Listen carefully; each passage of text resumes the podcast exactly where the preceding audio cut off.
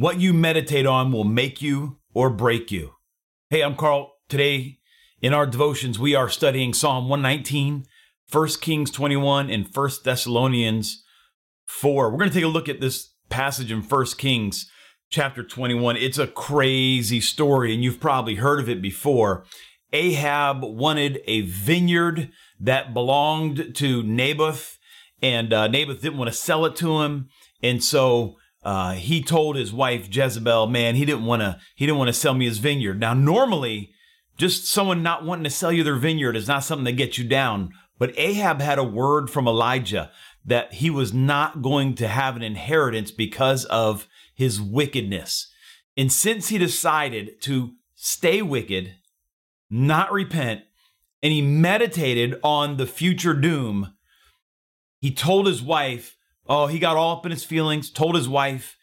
His wife went and had this man falsely accused of blaspheme, had him murdered, and took the land from the man. That's the story. And of course, we know what happens later in and with Ahab and Jezebel. We'll talk about that another day. But at the same point, if we were to look here at Psalm 119, 161 to 68, let's see the difference here. The psalmist, he looked at things a little differently. He says here in verse 166, I hope for your salvation. Now, salvation in the old covenant is different than how we look at it in the new covenant. In the old covenant, the salvation of the Lord is Him literally saving you from this situation, saving you from your predicament, saving you from your oppression, saving you from your calamity. We believe often as it's a spiritual thing and the next life, but they are talking about now. I need some help right now. He says, I hope for your salvation, O Lord, and do your commandments. All right, you catch that. Unlike, unlike Ahab, he continued following God. I'm hoping for your salvation. Therefore, I'm staying, I'm meditating on who God is, how he's revealed his way to me. I'm meditating on that.